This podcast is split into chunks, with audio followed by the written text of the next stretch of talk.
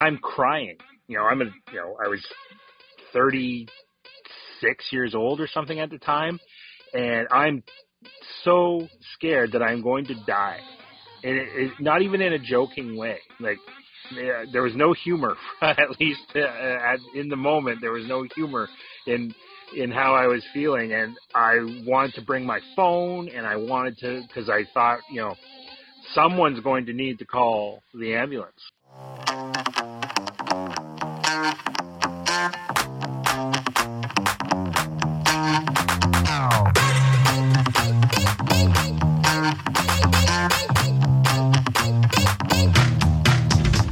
Welcome to the Start Anywhere podcast. You're in the right place if you want to hear inspiring stories and get fired up to live life to the fullest.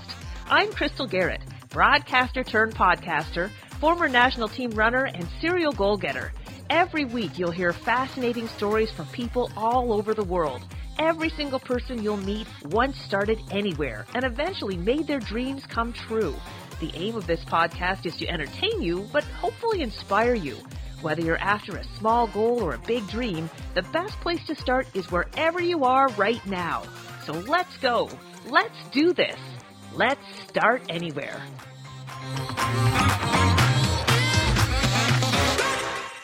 Every day, you know, is a is a fresh, you know, opportunity to begin again. That's part of something I learned in uh, in sobriety as well, like being mindful and in the moment rather than being constantly projected way out into the future and embarrassed about something that happened 15 years ago and being like a ghost in the present. That's kind of the way I operated. And now I try not to project too much beyond today. And uh, I let the the door to the past is always open, and accessible, but it's there as a tool to be more relatable. That's Bob Stewart, who's our guest today on the Start Anywhere podcast. He has such an inspiring story to share that he wrote a book called The Running Shaped Hole, all about how he battled his addictions to alcohol and food and lost more than 140 pounds by running. Now, he didn't start running overnight. In fact, his road to recovery literally started with one scary step. But his health had become so bad that he was in a life or death situation if he didn't take some action to change his ways. Now, Bob's experience reminds me of one of my favorite quotes, which brings me comfort all the time because I often do find myself getting overwhelmed. And this can happen after scrolling on social media and comparing myself to others who seem to be way ahead of me in life in various ways.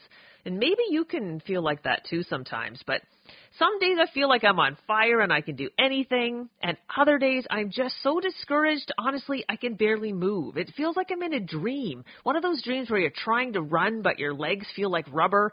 Maybe you've been there too. But if you get in that state, like I do sometimes, this quote from the late Martin Luther King Jr. may bring you some comfort. You don't have to see the whole staircase, just take the first step. Now, very few of us can see the whole staircase of life. We just have to know where we want to go, even in very general terms. And for Bob, he knew he needed to get healthier. So if he didn't take a step, he was going to die before his 40th birthday. And he had a wife and three small children who needed him at that time. So today he talks about how he mustered up the courage to take that very scary first small step on that staircase and then how he found the will to keep on climbing. Now, Bob Stewart is someone I've known for a long time. In fact, he went to grad school with my husband in Montreal. I was working in TV at the time there, and Bob was really more of an acquaintance than a friend, but I do remember him fondly as a fun loving, humorous, and very intelligent person, and he did an excellent job of hiding the fact that he was, in fact, spiraling downward. Recently, Bob came back into my life, indirectly, I guess, as my husband Alex, who's a writer, was asked to read and blurb Bob's new book called The Running Shaped Hole. Now, blurbing is an important part of the book selling process. Every author sends out ARCs, or advanced reader copies of their book to other authors in the hopes that they'll read it, and if they like it, they'll write a little paragraph of endorsement that the publishers can add to the book's cover.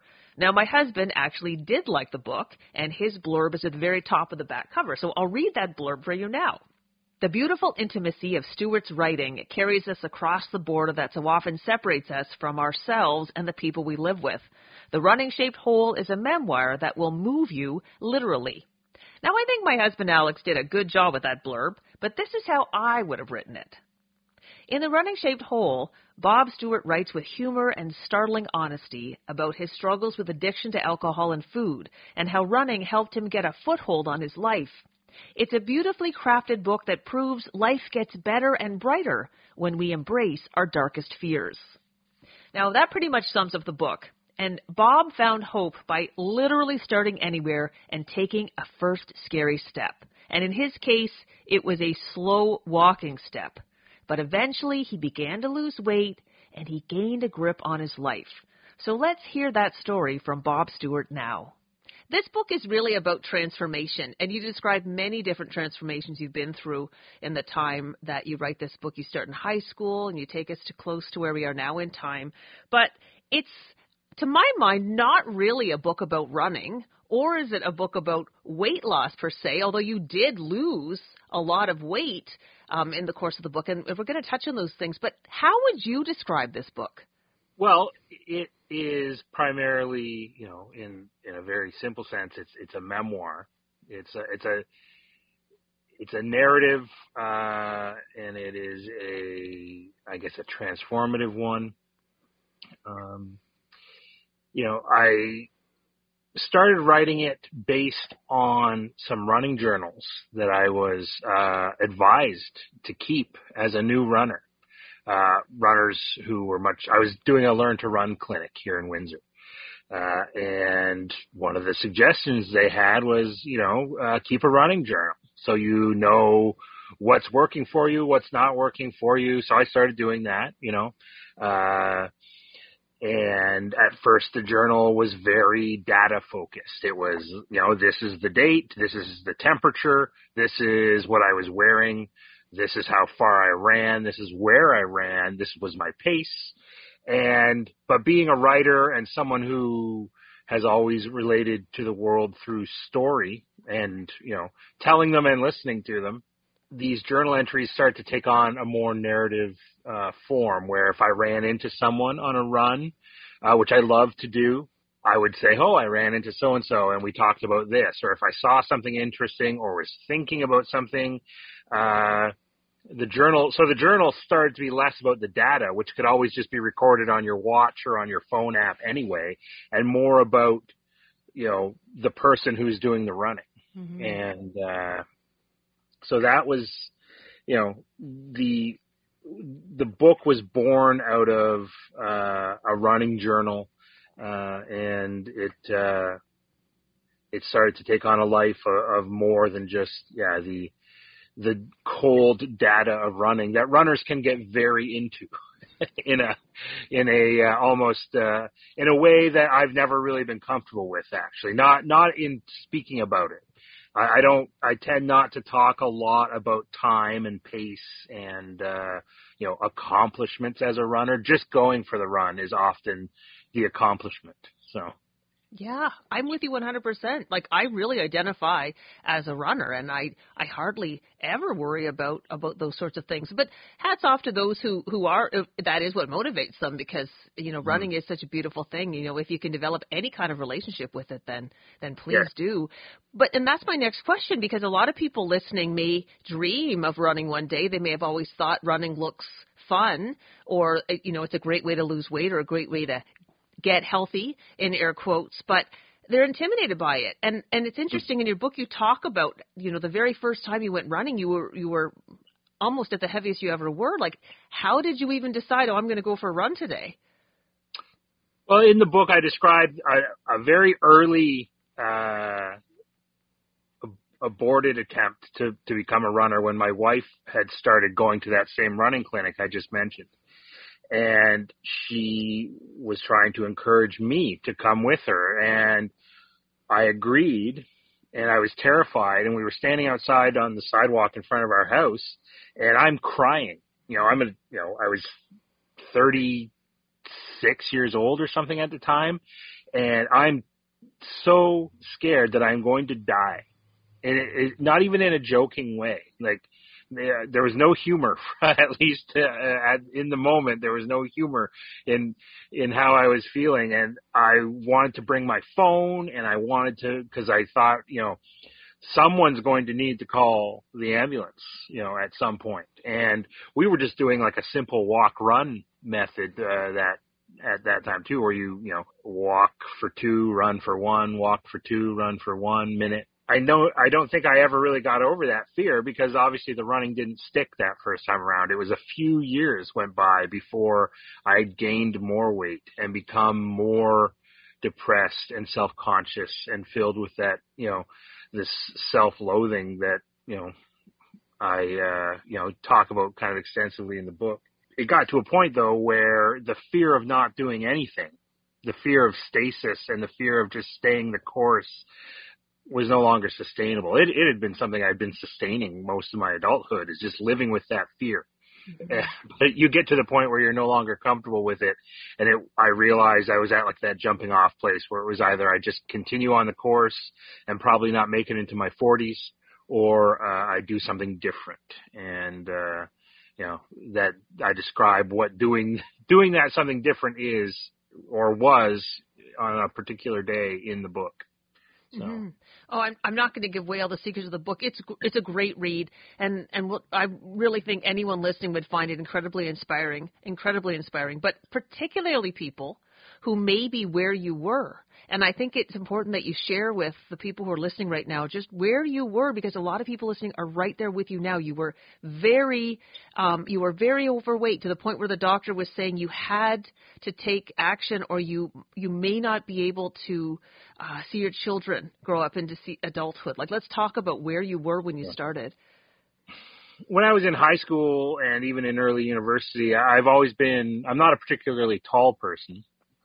Uh, I'm I'm about five foot ten on a good day, uh, but I'd always been you know big, you know broad shouldered. You know, I probably hit 200 pounds uh, when I was in grade eight or nine, maybe. But uh, you know, it, I wasn't I wasn't heavy. I didn't uh, present as a heavy person then. I was just like a big kid and I played football and I played baseball and I was on the high school swimming team and uh, then I got into university and I was in a band and there's other lifestyle things that started uh, taking effect in my life uh, and just the sedentary lifestyle of a of an English major.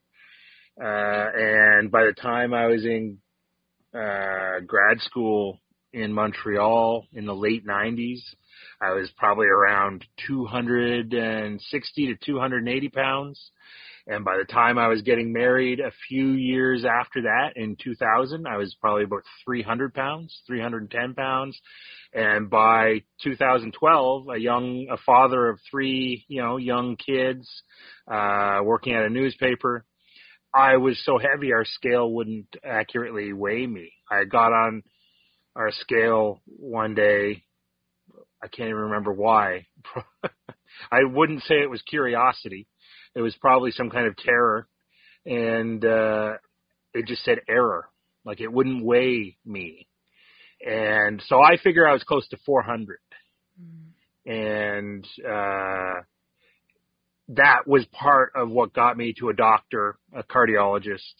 Uh, I started walking, and uh, by the time I had lost some weight and we went out and bought a digital scale that would actually rate someone up to 400 pounds. I weighed uh, 368.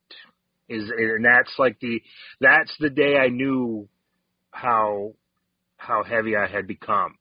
But I know in my heart that a few weeks before that I was heavier. So. Mm-hmm. mm-hmm. And then I know that it was it, like the the you must read the book because it, although it's not an instructional book about weight loss or a book about running per se, you do talk about the ups and downs, literally and figuratively, of of that journey. How difficult was it for you to to to lose that weight? Because I know you did lose a lot of weight. Well, I yeah, I eventually I lost. I set a goal to lose a hundred pounds by my 40th birthday which gave me about uh, it was that would give, gave me about 18 months to do it. And uh, I started walking first. Walking was an important, huge first step for me because I was scared. I was scared. I didn't set out to run. I set out to lose weight, and I started by walking. And after about three months of walking and losing uh, and you know, I started tracking my food on an app on my phone. Uh, everything, everything I ate uh, was tracked, and uh, I still do that today. And uh, so I started walking, and I lost about sixty pounds in a few months. It, it, I think it's with men. This is what I've heard. I don't. I know there's a lot of anecdotal evidence for this, but men tend to lose weight quicker. Once it starts, it kind of, and it it really did start peeling away. And uh, once I started seeing those results, I was encouraged, of course. But then I got a green light from a cardiologist who kind of said, uh, you know, you are obviously out of shape. You are. I was still over 300 pounds, and uh, you you need, but your heart is okay. You haven't damaged your heart to any extent that you can't go ahead and get well. So that kind of gave me the green light and I was getting very bored of walking, walking around at night through the neighborhood, uh, sometimes six, eight, ten kilometers at a stretch. And one night I went out for this walk and I was just so sick of walking and feeling so good physically that I decided I was going to run. Uh, I was still scared. I was very scared, but I was like, I don't, I don't think I have a choice. I think I either start moving forward, uh, you know, progressing, or or or the stasis will take me backwards. I'll regress. So I ran 210 meters, and I was terrified, and uh, but I survived.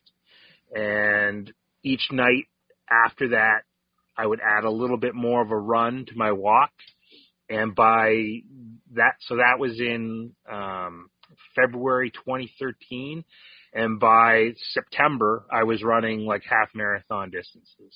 So, That's and I and I lost 140 pounds before my 40 before my 40th birthday. I'd actually eclipsed the weight loss goal too. Uh, so and I you know. Uh, I got down to about, you know, 220 pounds, 225 pounds in that neighborhood. So. That's incredible.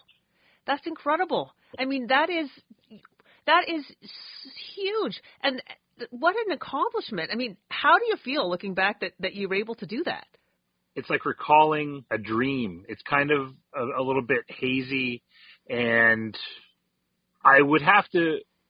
I try not to give myself too much credit for it. Let's put it that way. Mhm. Um, I can get very, you know, uh, complacent and self-congratulatory very quick.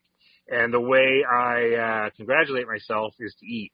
I'm still, you know, like I said, I still track everything I everything I eat, and I do that because my relationship with food is never going to ch- like I can sustain one day at a time eating better.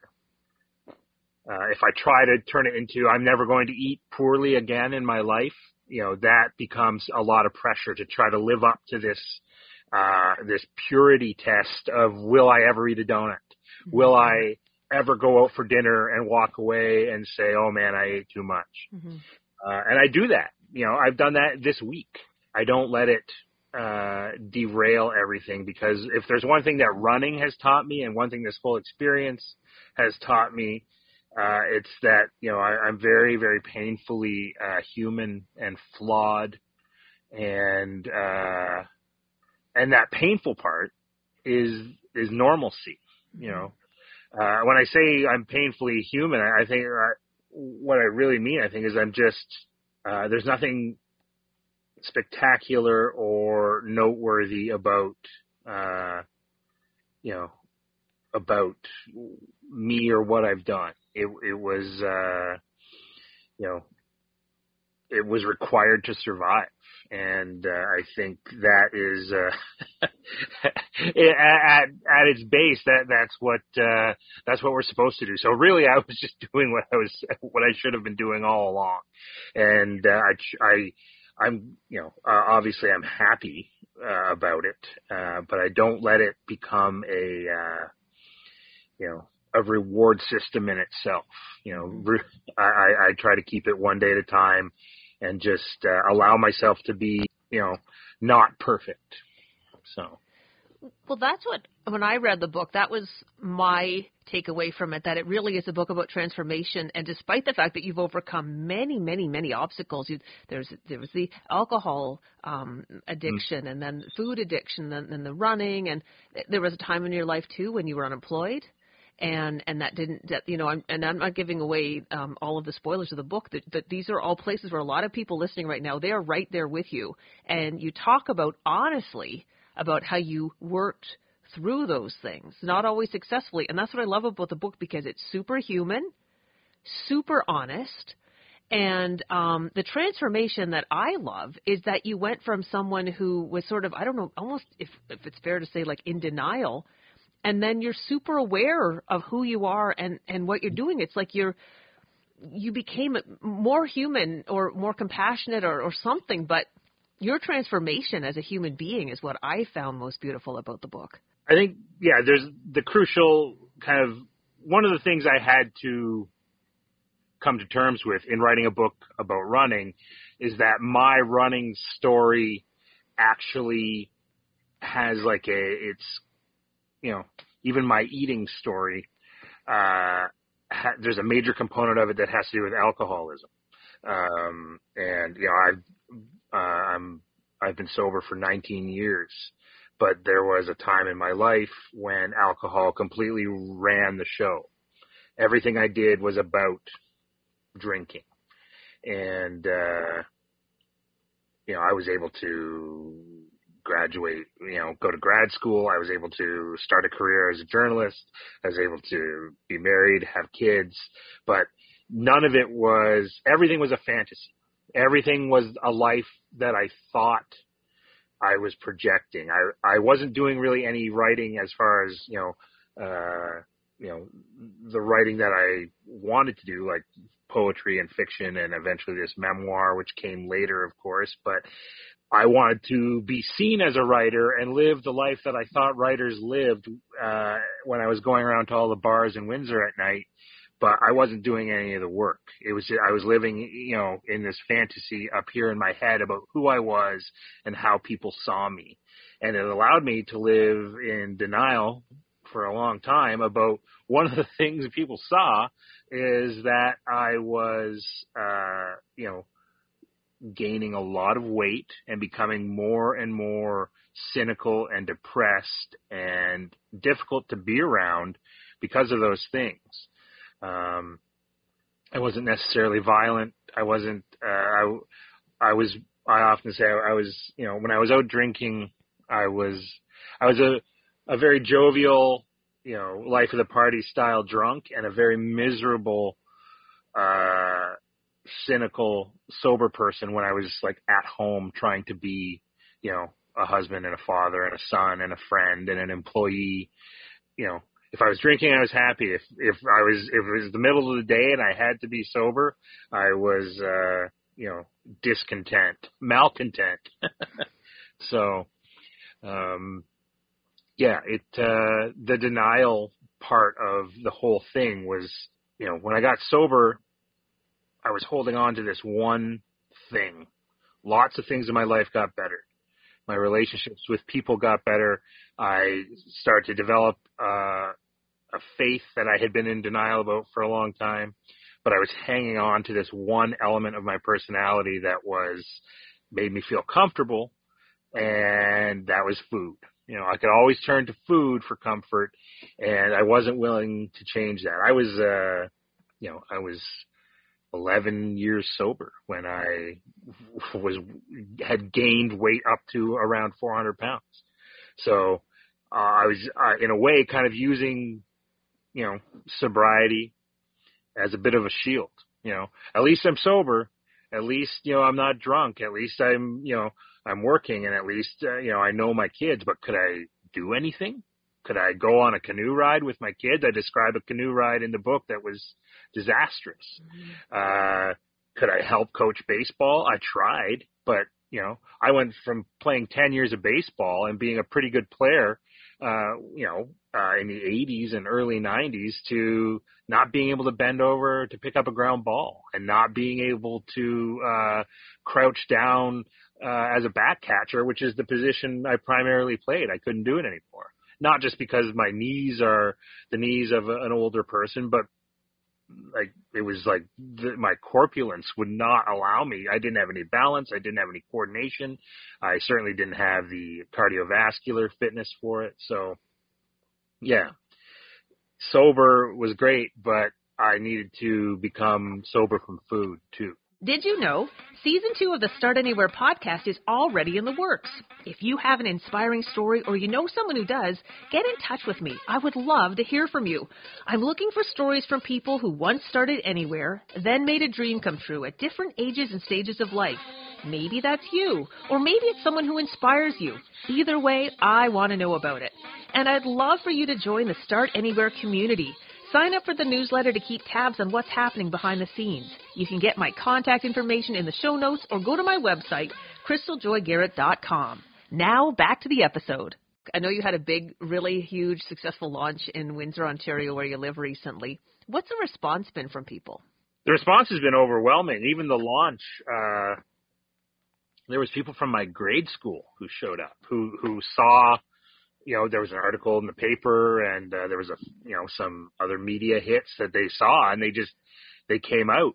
And I've received emails and Facebook messages and, you know, uh, all kinds of messages from people all over North America really who are in bookstores in the Yukon or, you know, uh, South Carolina and things like that, and they're finding my books, or people who are taking my book on vacation to Europe or the Caribbean, and and sh- and you know, the book is more well traveled than I am.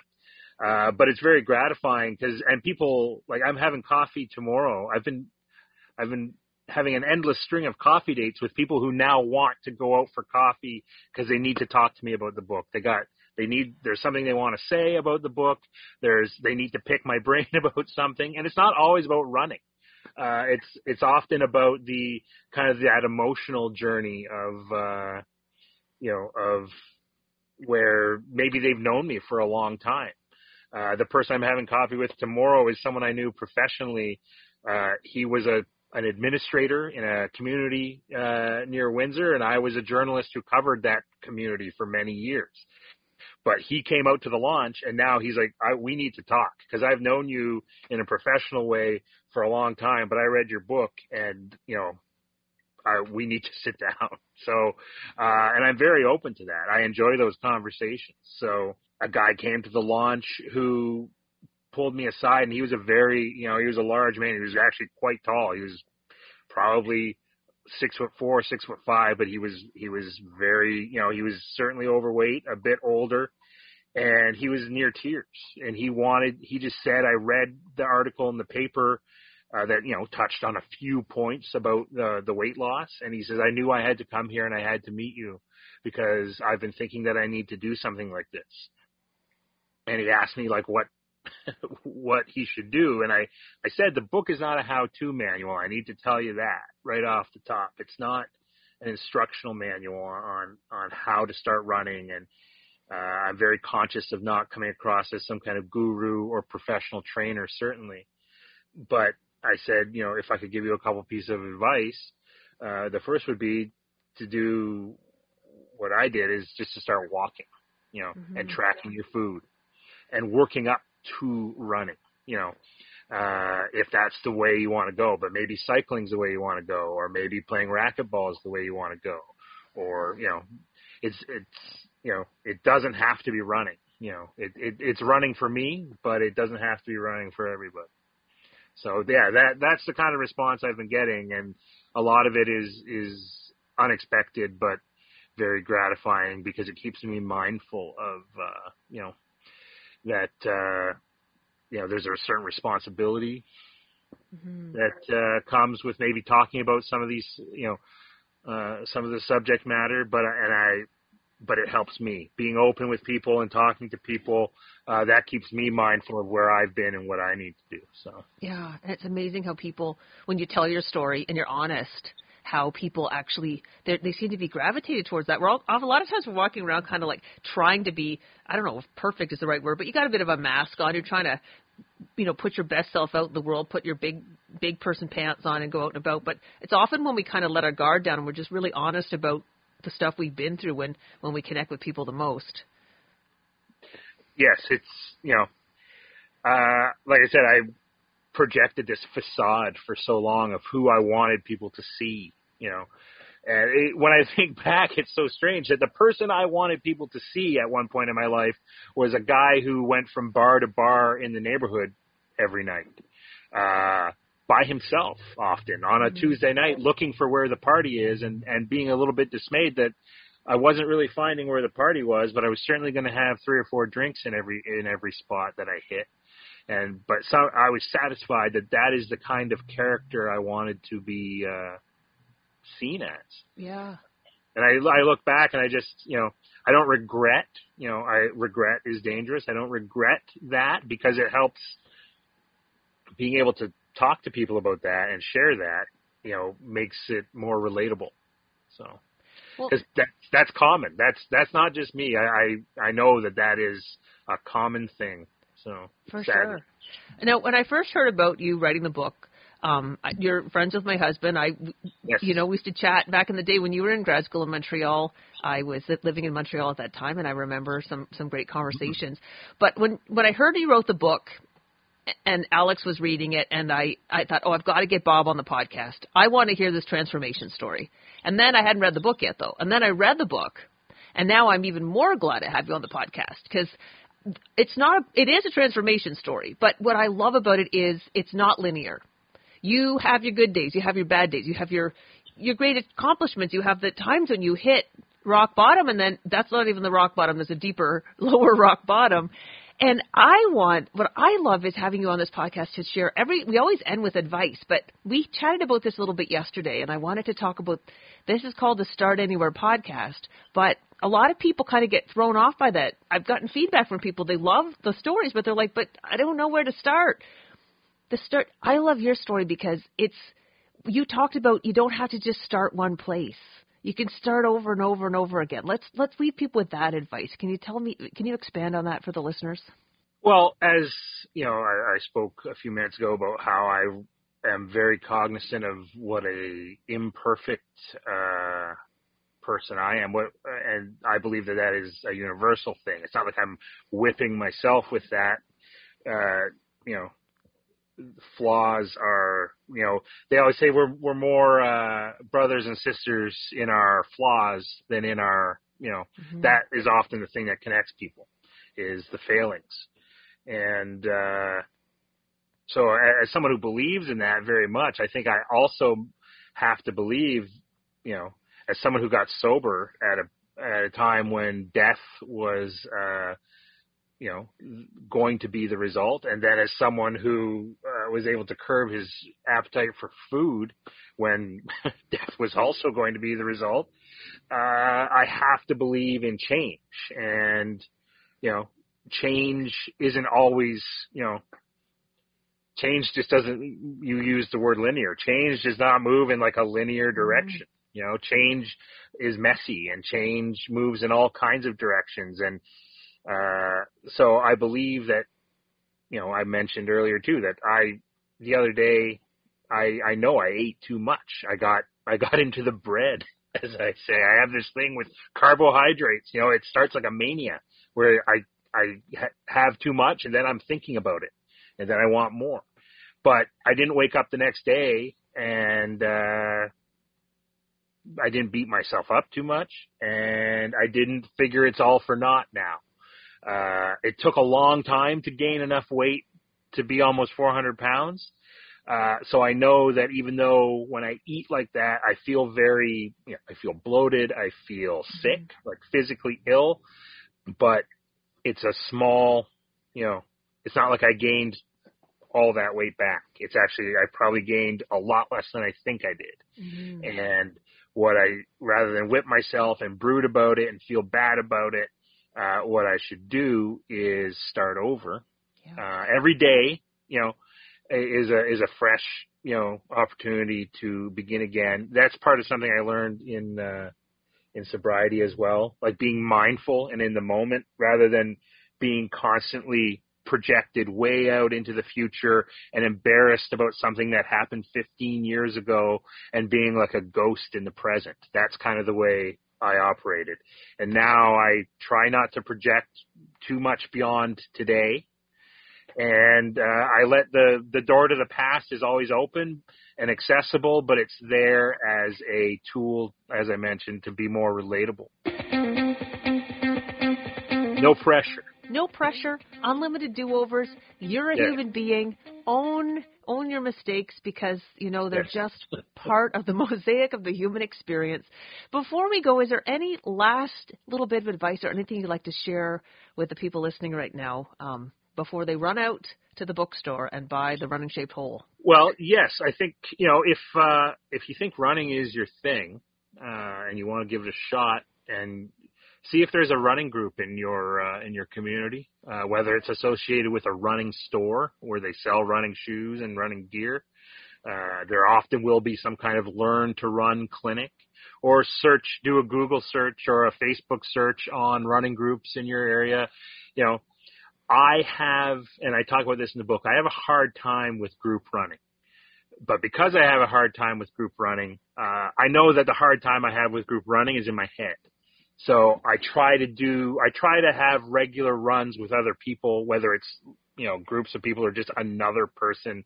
It helps me kind of, I, I know I talk about how I try to un, avoid being uncomfortable because it makes me want to eat, but there's also that part of me that I, I need to get a little bit uncomfortable sometimes. Like running is generally, you know, uh, you know, it's, uh, it's a way to kind of break the habit of being too, um, too indolent and, and at ease with myself. I have to get out there and and put a little bit of pressure on myself to to do something that doesn't necessarily come naturally to me, which is you know to run. I never thought I'd be a runner. Um, so yeah, find find some people who you can run with, so people who are maybe you know not necessarily new runners, but maybe some uh, more experienced runners who can be of of service, of benefit to your running. Uh, invest in good shoes if you're gonna if you're going to run. Uh, that's uh, I'm I'm always amazed at how many people think that it they can probably get away with running in basketball shoes or even like you know casual shoes. I've seen it. It sounds crazy, but I've seen it. That's a good way to ruin your feet and not being able to uh, to to do it. So take care of your feet. You know, it's like Cliff Clavin on Cheers. He thought the meaning of life was uh, you know, good shoes. That was basically one of the last the last lines on Cheers, and I was like, oh, yeah, I think I identify with that. Bob, thank you so much for your time today. Thank you very much for having me. If this conversation resonated with you, let me know. And if you'd like to reach out to Bob or read his book, The Running Shaped Hole, I've put links in the show notes. So Bob ends our conversation on a very running note, but he actually reached out to me the next day after we chatted, and he wanted me to tell you that he also wants to share another piece of advice, and this is it. Allow yourself unlimited do-overs. So if you screw up, you can choose to start again and again and again. And as my favorite book character Anne Shirley from Anne of Green Gables said, tomorrow is a new day with no mistakes in it. And now that fiery red-headed character may have been created more than a hundred years ago, but I literally carry her advice with me wherever I go. Whenever I make a bad choice or screw up somehow, I just vow to do better and start again. And as Bob said in our conversation, progress toward a challenging goal like weight loss or committing to an exercise program is not linear. You'll have your good days and your bad days, and eventually with consistency and time, the good days will begin to pile up and you'll have earned some confidence. And then you'll have more resilience to deal with the bad days. The whole process begins with taking that first scary step, like the one Bob took that started him on his journey from self-loathing and self-destruction to where he is now in a place of health and happiness. Now, what if you feel so stuck in your life at the moment you don't even know how to take that first scary step? You have no idea where you want to go. You just know anything is better than where you are right now. Well, if you're too stuck to start anywhere, you need to meet Melissa Burbage. I say I've stumbled and made a lot of mistakes that weren't actually mistakes. They were lessons that I can teach other people to avoid. My mission is to help women avoid all of the mistakes I made. Melissa went from burnt out to business owner, and she shares how she felt stuck and miserable in her job as a nurse, but she refused to leave until things got so bad she had a breakdown that nearly claimed her life and the lives of her children. Now she helps other people leave unsatisfying jobs to find their soul's purpose at any stage of their career. So learn how to get unstuck so you can soar next on the Start Anywhere podcast. Thanks for listening to the Start Anywhere podcast. If you enjoyed this episode, please share it with a friend. And if you haven't already, consider giving it a five star review before you go. This makes a huge difference in helping people find the podcast more easily. And we're trying to start a movement of positivity here. Before we go, I want to give special thanks to Mike Boyd, who produces this show in the Podcast Atlantic Studios in Dartmouth, Nova Scotia, Canada. Thanks again for listening, and until we meet again, remember whether you're folding a pile of laundry or chasing a big dream, the best thing you can do is start anywhere.